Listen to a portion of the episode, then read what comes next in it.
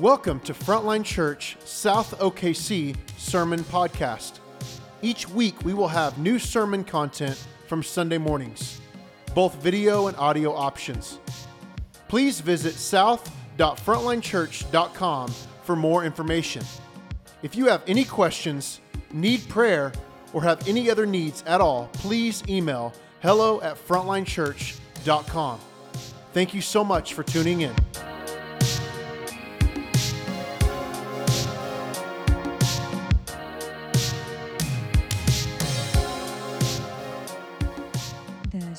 Scripture for today's sermon comes from 1 Corinthians 7 25 through 40.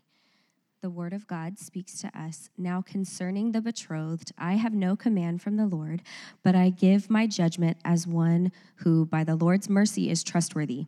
I think that in view of the present distress, it is good for a person to remain as he is. Are you bound to a wife? Do not seek to be free. Are you free from a wife? Do not seek a wife. But if you do marry, you have not sinned. And if a betrothed woman marries, she has not sinned. Yet those who marry will have worldly troubles, and I would spare you that. This is what I mean, brothers. The appointed time has grown very short. From now on, let those who have wives live as though they had none, and those who mourn as though they were not mourning, those who rejoice as though they're not rejoicing, those who buy as they have no as though they have no good uh, those who deal with the world as they had no dealings with it, for the present form of this world is passing away. I want you to be free from anxieties. The unmarried man is anxious about the things of the Lord, how to please the Lord, but the married man is anxious about worldly things, how to please his wife, and his interests are divided and an unmarried or betrothed woman is anxious about the things of the Lord, how to be holy in her body and spirit, but the married woman is anxious about worldly things, how to please her husband. I say this for your own benefit, not to lay any restraint upon you, but to promote good order and to secure your undivided devotion to the Lord. If anyone thinks that he's not behaving properly towards his betrothed, let his passions, or if his passions are strong, uh, and it has to be. Let him do as he wishes, let them marry. It is no sin, but whoever is firmly established in his heart, being under no necessity, uh, but having his desires under control, and has determined this in his heart to keep her as his betrothed, he will do well. So then, he who marries his betrothed does well, and he who refrains from marriage will do even better. A wife is bound to her husband as long as he lives but if her husband dies, she is free to, to marry whom she wishes only in the Lord. Yet in my judgment, she is happier if she remains as she is. And I think that I too have the Spirit of God. This is God's word to us. Awesome. Hey, good morning. You guys can grab a seat. Uh, welcome to Frontline. If we've not had the chance to meet, my name is Andrew. I get to serve as one of our pastors here. Uh, I don't normally sound like I sound currently. I got sick last week and then recovered from that sickness. And then after I recovered, I lost my voice, which is really weird and strange. And so uh, I had Aaron Addison, Pastor Aaron, as a backup for this morning. So maybe we'll get an early lunch today if you're lucky. I don't know. If we can make it all the way through, we'll see. So, uh, hey, I want to give you some direction before we pray on where we're headed. Uh, we've been in 1 Corinthians for a while now, and in chapter 7, there's a transition where he's starting to deal with questions that this church is asking Paul. So they're asking questions of Paul, Paul's responding back. Sometimes they're making crazy statements, and Paul is addressing their crazy statements. And so from here on out, this book gets incredibly bizarre and awesome and weird. And if it's not been bizarre already, it's about to take a turn, and we're going to cover all sorts of topics. But in chapter seven, what he covers is a few factors. He's talking about marriage and sexuality. So we spent uh, a couple of weeks ago an entire sermon talking about marriage and sex inside of marriage. And then uh, recently he's talked about divorce and when is it acceptable? Is it acceptable? How do we navigate the complexities of divorce? And as promised, we knew that this would come. Now he's finally getting to singleness. So uh, today's going to be primarily about singleness. Now, here's why I think this matters because I think anytime you talk about singleness, you have a portion of the room that's like, yay, finally. And you have another portion of the room that's like, oh, I get to just not listen. Plus, his voice is incredibly annoying. So I can just tone out right now. And the reality is, this really matters for our church, just like all the other weeks before, not just because it's the Word of God and it's authoritative and it's shaping us, but friends, here's the reality uh, you're either single now or maybe you're married, but chances of you being single in the future are still pretty high. It's like very rare that a husband and wife go to bed together and die in their sleep and then wake up. There's a chance that you're going to live a portion of your life single, even if you're married now. So it matters to all of us because we either are single or probably are going to spend a portion of our life single, or maybe today you're single and you just need a vision for this. This is something that God's going to offer you. Or maybe you're married and you don't have a vision for singleness, which isn't going to help you function well inside of the family of God. Because the whole point of Christianity, maybe not the whole point, but one of the, the side effects of Christianity, if you will, is that when Jesus saves us, he saves us into a community, into a church, into a family. And now all of a sudden, unlike what culture tells me, the world is not just my creative atmosphere for me to live out my life and pursue my interest and dreams and my desires. But actually, the world gets turned upside down, and all of my desires become anchored in Jesus. And all of my life becomes about his mission and his people and his church, and actually being a blessing and a benefit to them. So if you're married, you need this too, because you need, to, you need to capture God's heart for the singles in our church if you're going to be a good father or mother or a good brother or sister to our other brothers and sisters. Amen? Okay, so uh, do your best to hang with whatever is happening in my voice. I'm going to pray for you, you pray for me, and then we'll get after it. Sound good? All right, Father, thank you that the power is not in my ability to communicate, but it's in the Holy Spirit and in your word. And I'm praying, Holy Spirit, that you would make your word come alive today. I'm praying, Holy Spirit, that you would meet us, that you would allow this word to shape and form our vision, that this would shape and form our lives. And I just confess, so much of America and the West and our culture is in my heart. And I want more of your kingdom in my heart. I want to be more like you. I want to, I want to have my loves and my affections swirling around you, not about what this world says that I need. So, would you come and would you meet us and would you move? I pray particularly for my single friends in the room. Would you bless them through your word today? I pray that it would be you blessing them today. Come and meet us. In your name, we pray. Amen. All right, let's start out like this. I want you to think about your current vision or thought about singleness. Is it good? Is it bad? Is it, are you indifferent? Where are you in your current stage as you think about singleness? What comes to mind? And by the way, when I say singleness, I mean not married. So you fill in the blanks. That could be pre married, that could be divorced, that could be widowed, that could be single and very happy, that could be single and miserable. You pick. Single today means not married. So, what is your vision of singleness? Maybe you think it's good. There was a non Christian named David who said this I live alone and it's great. No nagging wife to shower with gifts or money. I'm 23 and only plan to lose my freedom, get hitched, at 43. So David thinks singleness is great because it equals freedom for him to just do his thing.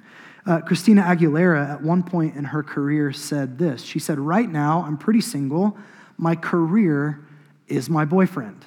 So for her at the time, she was saying, singleness is great because it allows me to pursue my career. Maybe that's your perspective as well. Uh, somebody online who will re- remain anonymous said, I've been married for 10 years.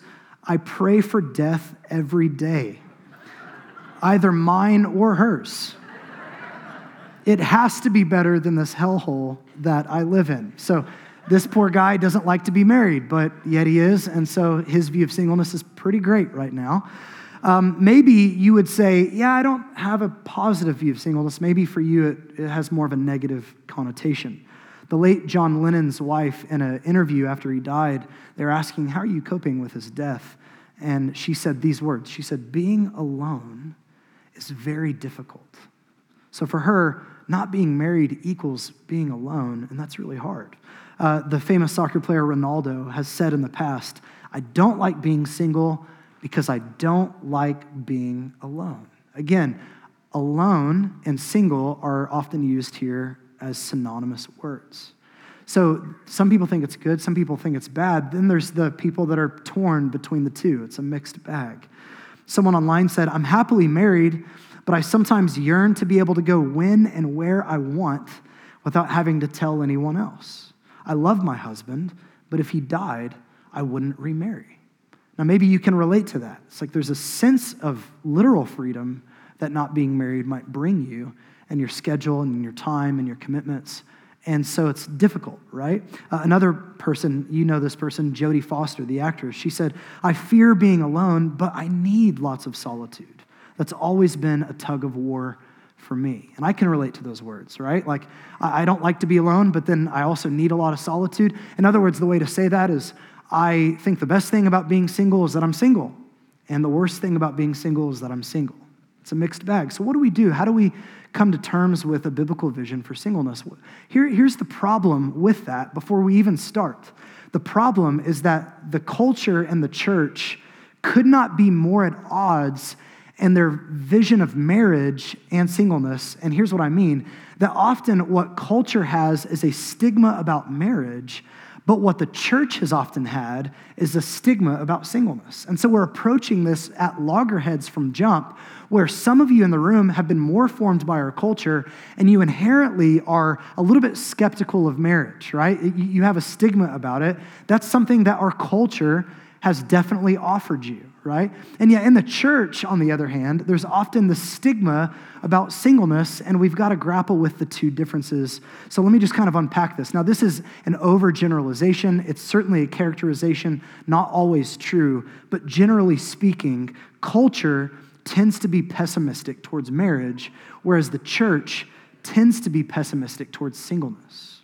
The culture often views marriage as caving in. Oh, you're getting married, you're losing your freedom, you're caving in, right? But in the church, singleness is often viewed as failure. The culture pressures you to get to stay single, whereas the church will pressure you to get married. The culture views marriage as second best, and sometimes in the church, singleness is made to seem as though it's second rate. Finally, culture often idolizes independence and autonomy and freedom, whereas in the church, we often idolize marriage and family and leaving a legacy. And so, all of that is in the room as we approach this topic. And some of us are naturally going to be pessimistic towards um, marriage for wrong reasons, and some of us are going to be pessimistic towards singleness for wrong reasons, and we just need this whole ball kind of untangled for us. It's a big mess, and thankfully, that's what Paul does so well in chapter 7. Now, I promise we're going to get to it, but let me just remind you of the context here. If you're not familiar and you're just parachuting in with this, uh, 1 Corinthians 7, Paul is making basically one argument, one big statement that you and I don't have to do anything. We don't have to change our lives up. We don't have to uh, get rid of this life and find a different life in order to be mature followers of Jesus. But actually, what we're called is to embrace our present reality in light of eternity. That's the whole point of chapter seven. So he's going to start with marriage and say, listen, if you're married, act married. And part of acting married means engaging in healthy sexual activity in the context of marriage. If you're married, act married. Don't try to not be married. Don't get divorced. This is much of chapter seven. And now, at the very end of chapter seven, he's turning his attention to singleness and he's saying, hey, if you're single, uh, act single. You don't have to get out of your singleness or bust out of that way of life and get married in order to follow Jesus and embrace the call of God on your life. And so, this is the tra- trajectory. And what he wants to do is he wants to hold up this beautiful picture, this vision of a single life and how we can do that as followers of Jesus for the sake of the kingdom. So, in light of that, four things that I want you to see. There's a lot more in the, in the passage, but I don't think my voice can handle it. So, four things that I want you to see in this text. Number one, like marriage, singleness is a gift from God. Singleness is a gift from God. Rewind a little bit back in chapter 7 and look at verse 6 because Paul says something that's absolutely crucial to what he's saying in the back half of the chapter. Now, as a concession, not a command, I say this I wish that all were as I myself am, but each has his own gift from God, one of one kind and one of another. To the unmarried and to the widows, I say that it is good for them to remain single as I am. But if they cannot exercise self control, they should marry, for it is better to marry than to burn with passion. Now, I love what Paul is doing here. He actually uses this same phrase in Greek that shows up in chapter 12 and 14 to talk about spiritual gifts. And he says that marriage and singleness are both spiritual gifts. Charismata in Greek is the word that he used. Now, think about this. If you're married, he's saying God has given you in your marriage a spiritual gift. If you're single, God has given you in your singleness, whether it's for a time or for a lifetime, God has given you a spiritual gift. And all spiritual gifts are not meant to be terminated on yourself, but they're meant to be terminated on the church and the mission of God and the blessing and benefit of the world. What Paul is saying is so profound because he doesn't have to lower marriage to elevate singleness, and he doesn't have to lower singleness to elevate marriage. He actually takes both marriage and singleness and he elevates them up like this, and he says both of these are gifts from God. It actually doesn't matter which one you have, they're both gifts from God, and they're both going to lead you in blessing the world in very different ways. Now, this is shocking to us to think about marriage and singleness as gifts, spiritual gifts that God has bestowed and is energizing through his spirit on his people. But this would have blown the minds of people in the first century, especially among Jewish thinkers. What Paul is saying as a Jewish ex Pharisee was completely countercultural because in the first century, singleness was not valued. In fact, if you were a single person, especially a single man, you were seen as someone that lacked value and significance and worth. You had nothing to contribute to society. And the reason why that's true in the ancient world, and, you can even hear, in fact, I've got some quotes I'll show you. You can hear some Jewish rabbis that are going to be very negative about singleness. Like, listen to this one guy, Rabbi Eliezer. He says, Any man who has no wife is no proper man. Tell us how you really feel.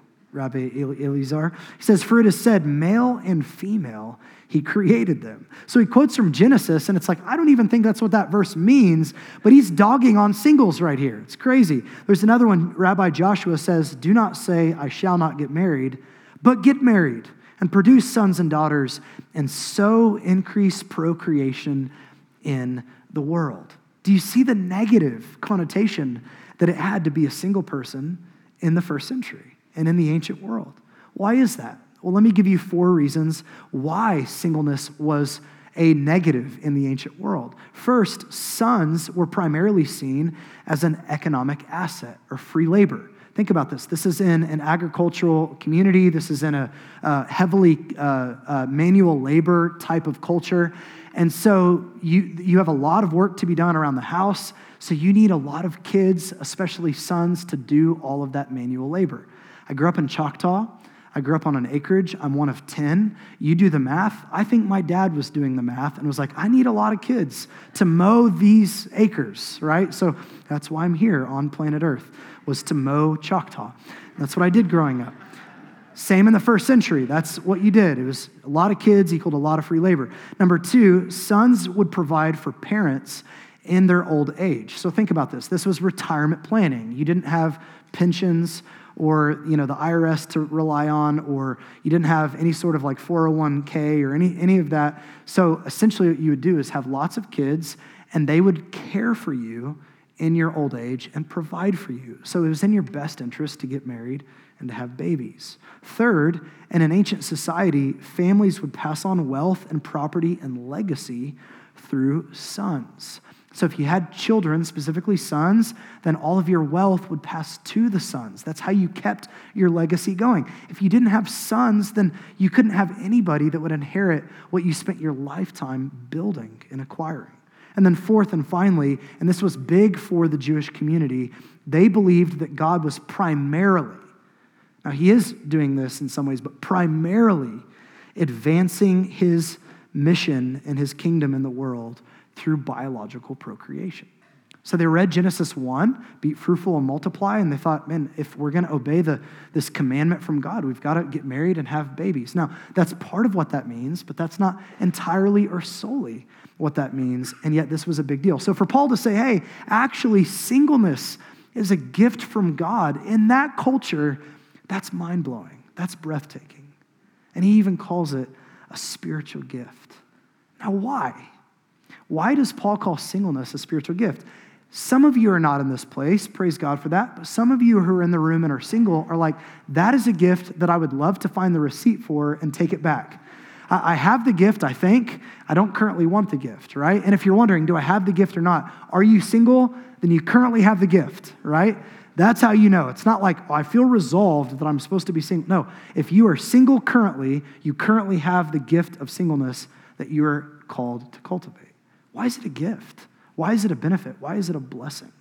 Well, before Paul gets to that, he wants us to grapple with the reality that we often overlook when it comes to singleness and marriage. And that leads to the second thing I want you to see, which is this the grass is not necessarily greener on the other side. The grass isn't greener on the other side. Notice how Paul talks about marriage in the rest of these verses. Look at verse 25. Now, concerning the betrothed, by the way, that word betrothed means single people who are eligible for marriage. So, whenever you see the word betrothed, it's specifically referencing women, but it can mean any single person who is eligible for marriage but is not yet married. now, concerning the betrothed, I have no command from the Lord, but I give my judgment as one who, by the Lord's mercy, is trustworthy. He's saying Jesus hasn't explicitly said anything about what I'm about to say, but let me speak to this as an apostle. I think that in view of the present distress, it is good for a person to remain as he is. That present distress, commenta- commentators disagree. Is he talking about a crisis currently unfolding in Corinth? Or is he talking about the present distress, i.e., life on planet Earth between the first coming of Jesus and the second coming of Jesus, I tend to think that's what he's referencing is just life on planet Earth equals distress. That in view of the present distress, it's good for a person to remain as he is. Notice his logic. Are you bound to a wife? Do not seek to be free. Are you free from a wife? Do not seek a wife. But if you do marry, you have not sinned he, he's, again, trying to get you to see. It's not like you have to push marriage down to have a high view of singleness. You've not sinned if you get married. And if a betrothed woman marries, she has not sinned. Yet, listen to what he says those who marry will have worldly troubles. And I would spare you that. They will have worldly troubles. Look at what he says in verse 32. Fast forward. He said, I want you to be free from anxieties. Do you hear his heart here? He's, he's not trying to burden you, he's trying to free you. The unmarried man is anxious about the things of the Lord, how to please the Lord, but the married man is anxious about worldly things, how to please his wife, and his interests are divided. And the unmarried or betrothed woman is anxious about the things of the Lord, how to be holy in body and spirit, but the married woman is anxious about the world worldly things, how to please her husband. I say this for your own benefit, not to lay any restraint upon you, but to promote good order and to secure your undivided devotion to the Lord. Now, there's a lot to unpack here, but did you see the way that Paul is talking about marriage? He's not belittling it, but he's being honest. And often what happens is that if you're married, you look over there at the singles and you go, they just have it so easy. Like their life is not complicated and they sit around and they eat popcorn and watch Netflix all the time. And all of you are single are like, Are you kidding me? You know, look at you who are married. You have it so easy. All you got to do is like jump in bed together and experience sexual and romantic chemistry, and it's awesome. And we do that on every little thing where it's like the grass is constantly greener. And what Paul wants to do is just hold up the realities that whether you are married or single, you will face unique blessings and unique challenges. Now, think about the challenges to singleness. There's a few. Like, one of them is loneliness. It doesn't have to be a part of singleness, but loneliness can be a factor.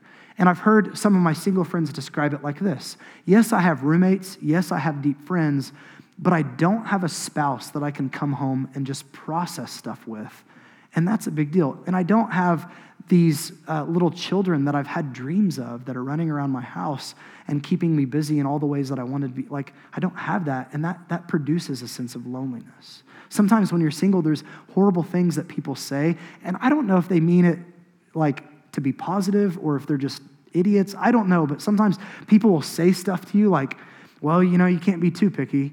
Uh, you know, your biological clock is ticking. By the way, that's never something you should ever say to anybody. Um, or, you know, you know, time's running out. You got to figure this out. Why are you still single? There's comments that are made like that that can just leave a wound a little bit.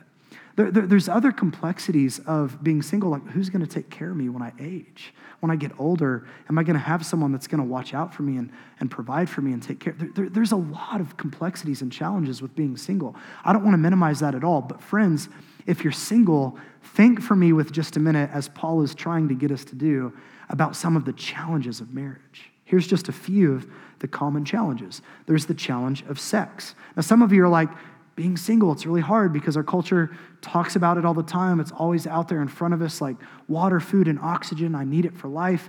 And if I could be married, it would help my sexual desires quite a bit. The problem is that if 15 years of pastoral ministry has taught me anything, it's taught me that one of the primary struggles in almost any marriage is related to sex. It's how do I stay faithful to this one person for the long haul? How do I pursue his or her sexual desires? How do I do that in a way that I'm also getting desire? And how do I do that in a way where one spouse constantly wants it and the other spouse seems to never want it at all? And it's like God put us together to just make us frustrated all the time. It's a real challenge. This is something that comes up again and again in marriage. is the challenge of sex. The, the next one that we can think about is the challenge of commitment. How do I not get divorced? How do I not separate? How do I not separate in my heart? How do I stay tethered emotionally to this one person? How do I say literally no to all others so that I can say yes to her or yes to him till I die? And cultivate that and see that thrive. That's a real challenge. Another one is what Paul mentions here worldly troubles, the challenge of worldly troubles. Like it or not, married people have their interests, their time, their attention divided.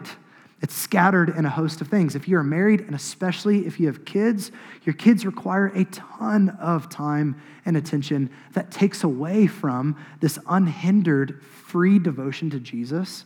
And Paul's honest about that.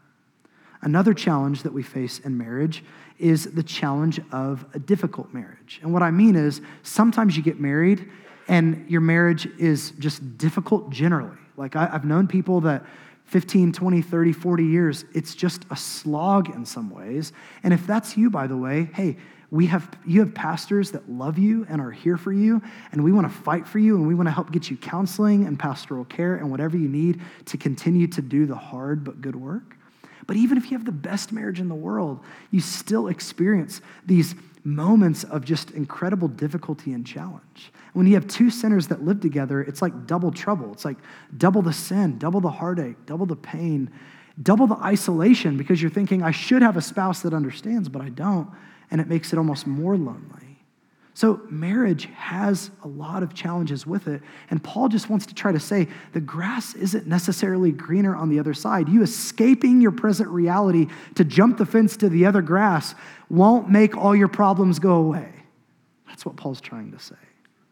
Now, however, all of that may sound hyper negative about marriage or single. some of you are like, I don't know where to go. Both sound terrible, right? Um, but there actually is some beauty to both marriage and singleness. Yes, marriage is a picture of the gospel, but friends, what often gets overlooked is that singleness is a picture of the gospel too. And in fact, marriage is a picture that's going to give way to the reality. And even if you're married now, your forever state will be one of singleness in Christ because marriage was just pointing to his love for his church the whole time. And friends, singleness is a profound picture of the gospel because, as Brooks Waldron says in his really helpful article, Singleness with a Purpose, marriage was designed to show off Christ's love and devotion to the church. Singleness was designed to show off the church's love and devotion to Christ. Singleness is uniquely designed to showcase the sufficiency and the superiority of God. when somebody can embrace their single life, when someone can say no to the sex ethic of our world and yes to the sex ethic of Jesus, which is basically no sex outside of the context of marriage at all, and they can find fulfillment not in a spouse, but in Jesus and in his church. They can experience spiritual family and they can actually have a life that's full and thriving and spent for the good and blessing of other people. That is a profound witness to just how valuable Jesus is. In other words, is it true that all we need is Jesus? Or do we need Jesus plus marriage, Jesus plus children, Jesus plus this or that? And when people walk out singleness to the glory of God, they're saying Jesus plus nothing equals all the joy in the world. He's all I need. And that's a testimony of the gospel that the world needs to see. And that leads me to the third thing that I want you to see, which is this embrace your present reality in light of eternity. If you're married, this is true of you. But if you're single, I want you to hear this. Embrace your present reality in light of eternity. Notice what Paul says in verse 17 again, the most important verse in this entire chapter. Only let each person lead the life that the Lord has assigned to him and to which God has called him. This is my rule in all the churches. Friends, Paul's vision was caught up when he became a Christian with the fact that God sovereignly called him, and not just him, but all of us in whatever state or stage of life we find ourselves in. That you are where you are because a sovereign, wise, good, loving Father ordained that you would be as you are right now. Are you single? God saw you and He chose this moment for you to be single. He is not holding out on you. He is not playing, He's not being mean. He's not like, I'm going to trick you and taunt you and, and make your life miserable. He, he actually designed your present life and He's gifted it to you. And your role, your job as a Christian is to receive that gift and actually embrace it from your Father and live in light of eternity. Notice what he goes on to say in verse 29. And this, this is what filled Paul's vision. Verse 29 This is what I mean, brothers. The appointed time has grown very short. From now on, let those who have wives live as though they had none, and those who mourn as though they were not mourning, and those who rejoice as though they were not rejoicing, and those who buy as though they had no goods, and those who deal with the world as though they had no dealings with it for this present form of this world is passing away. Paul believed that Jesus was coming back. He believed that this present life, this present age is passing away, and the age to come, the kingdom of God, the new earth is coming. And Paul realized that this life is not short and fleeting, and I've got to get it all in now because once it's over, it's over. He realized that this life is like the front cover of a never ending, beautiful, powerful book that God is unfolding. And eventually, this age will pass away, and we will turn the page to a never ending book of glory in the kingdom of God. You do not have to get married to experience a full, thriving, beautiful life. You have a full, thriving, beautiful life on its way when Jesus cracks the sky and comes back to make all things new. And if you say no now, you'll be able to enjoy yeses for eternity in ways that you can't even imagine. This is Paul's vision. It captured him. This present age is passing away. I love the words of Gordon Fee about this. He says, Those who follow the risen Christ are marked by eternity. Therefore, they are not under the dominating power of the circumstances that dictate the existence of others. He's not wanting you to live detached from this world. If you're married, pretending like you're not. If you're single, you know, pretending like you're not. If you're buying goods in the world or engaging in the culture, pretending like you're not. That's detached. He's saying that there's a way of going in the world, not as detached people, but as free people.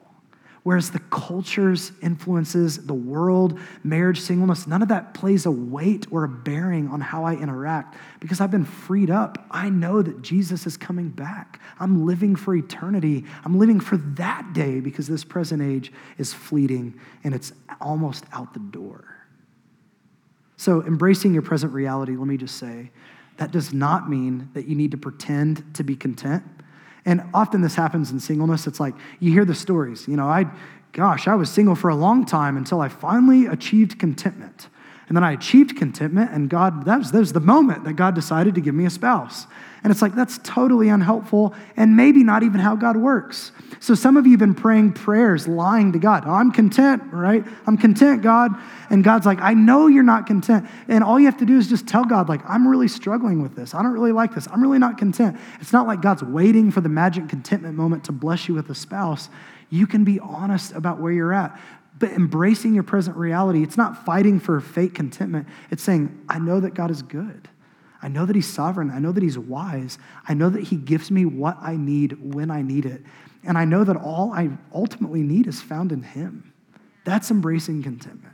And that leads me to the last, final thing I want you to see live in wholehearted devotion to Jesus. Verse 35, this is kind of the, the mountaintop. This is the pinnacle. This is what Paul's driving towards. I say this for your own benefit, not to lay any restraint upon you, but to promote good order and to secure your undivided devotion to the Lord. Can I just pause and say something that hit me this morning? Paul assumes that what we really want as Christians is our undivided devotion to be to Jesus. He just assumes it. And maybe where this sermon meets you today is like, that's not your baseline assumption. Maybe your baseline assumption is like, I want a spouse, or I want happiness, or I want this, or I want that. Paul's just assuming that if you're a Christian, the baseline thing that you really want is undivided devotion to Jesus. So, therefore, in light of that, he's like, singleness is amazing for that. It's a gift. Friends, here's the truth the reality is that being single opens up doors for ministry and mission that being married closes. That's 100% true.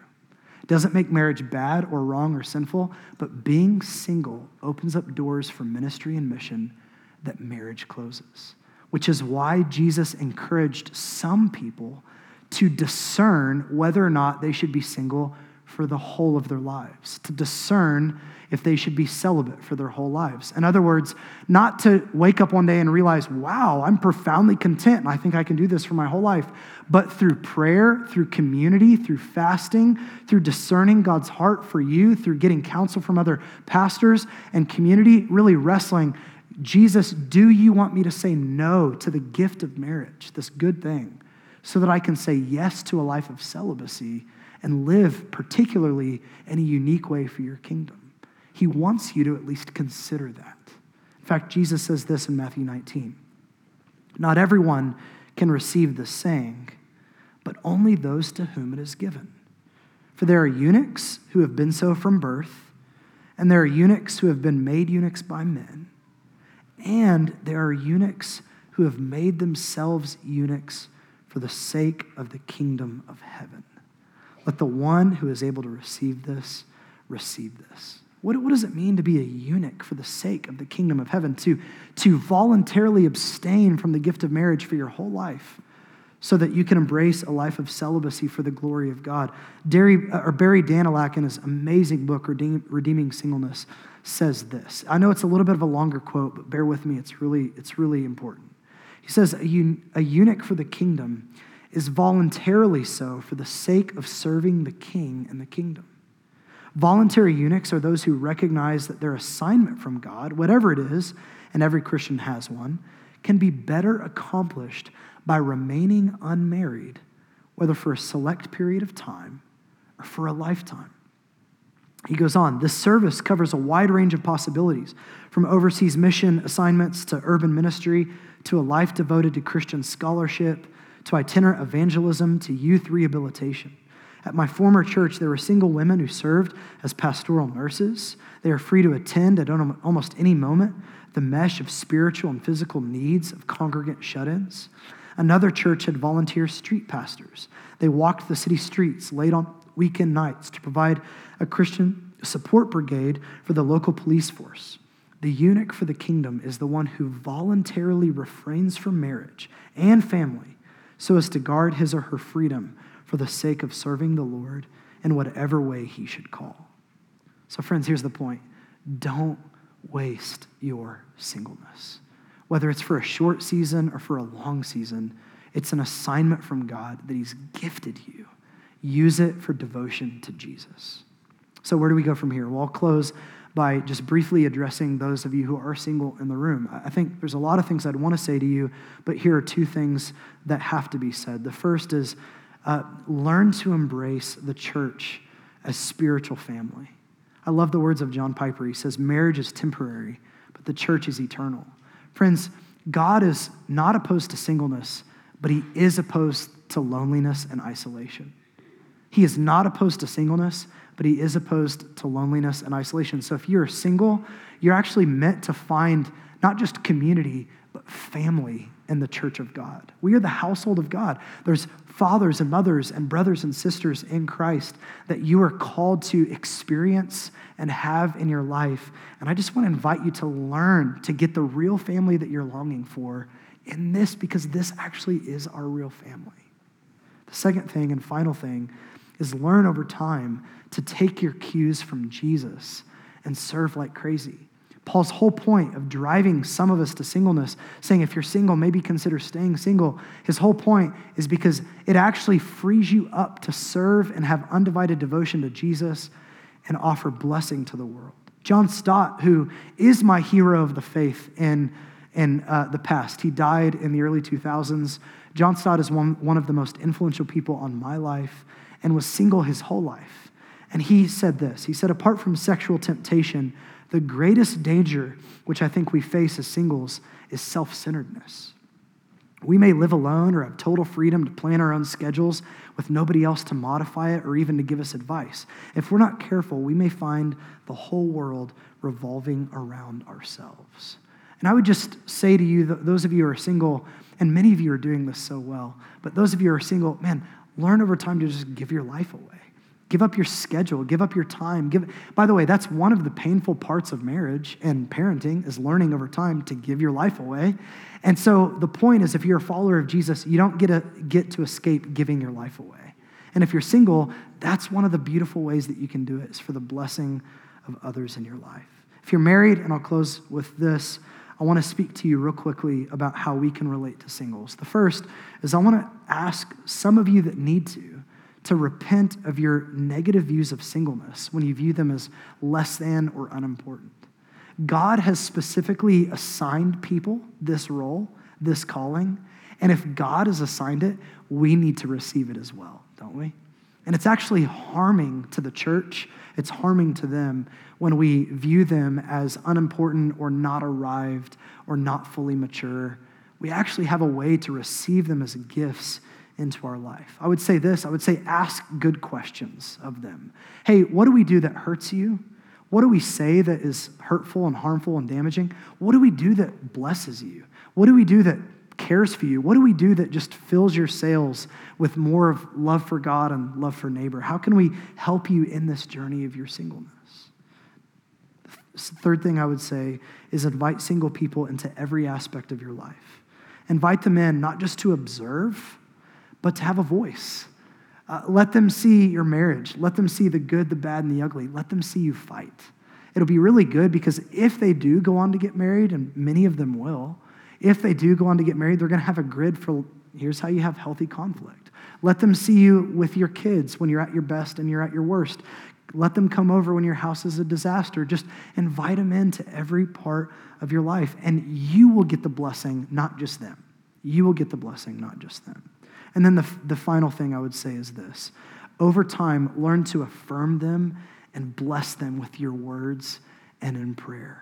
How can you find unique moments of their life that often get overlooked that you can step in as a source of blessing and celebration? I think about when you get married, uh, right before you get married uh, and you're, you're engaged and you've got the date set, you go to Target or your store of choice and you get the little like, you know, clicker thing and you it's so obscene, it's stupid. You walk around to everything you want. You're like, beep, I want that. Beep, I want that. Beep, oh, a new espresso machine. Somebody's to buy me that, I'm sure. Beep. And you just click all the stuff that you want. And then people buy you stuff and fill your house with all the stuff that they bought you. And then we all celebrate that you got married. How many single people go through a whole journey and process of buying a new home, moving in, and they're like, here I am. What would it look like if we actually functioned as the family of God and we're like, you're getting a new home? That's a mile marker. We're going to celebrate your journey. We're going to hold a party and we're going to get you all the necessities that you need to have a home here. Man, look at you moving forward in life. Praise God, we're proud of you. Do you see the difference there? Like, we have a chance to function as the family of God, both single and married, to benefit one another, to bless one another, to affirm one another, because the whole point is that we can grow in wholehearted devotion to Jesus and bless the world that He's placed us in. Amen? All right, I want to invite you to stand with me.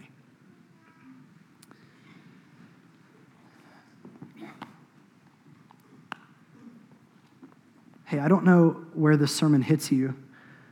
Um, maybe you're single and you're thinking about your life and you're seeing how Jesus is calling you to live, and you're just thinking, man, I've, I've blown it. I've been discontent. I've been grumbling. Maybe I've been sexually unfaithful, just trying to act married though I'm not married. And maybe you look at your present singleness with a lot of shame. And if you're in Christ, I want to remind you what's really true of you.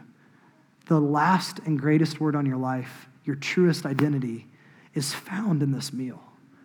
That your Father loved you so much that He sent your brother Jesus your brother Jesus had his body broken for you and his blood shed for you so that your shame could be covered, so that you could be forgiven, so that you could stand not with your head hanging low and not with your head in swagger and pride and arrogance, but so that you could be redeemed sons and daughters. Hey, in Jesus, nothing's wasted. Nothing's wasted. It's not too late to have a life of significance in the kingdom of God that's what he's inviting you into. That's your heritage as a Christian. So today you can come and receive this meal and remember that. Maybe today you're saying, I hear this. I hear Paul in chapter 7. I hear the heart of God. I want to do it, but I'm struggling. I'm having a hard time. Maybe you're married and you're saying that. I'm struggling. I'm having a hard time. I, I, wish I could be single, or maybe for whatever other reason in your life, life is just really hard right now. Hey, this is not just a meal where we look back on the forgiveness of Jesus, it's also a meal where we come and encounter his very presence. Through the Holy Spirit, we actually get to encounter the presence of God in this meal together.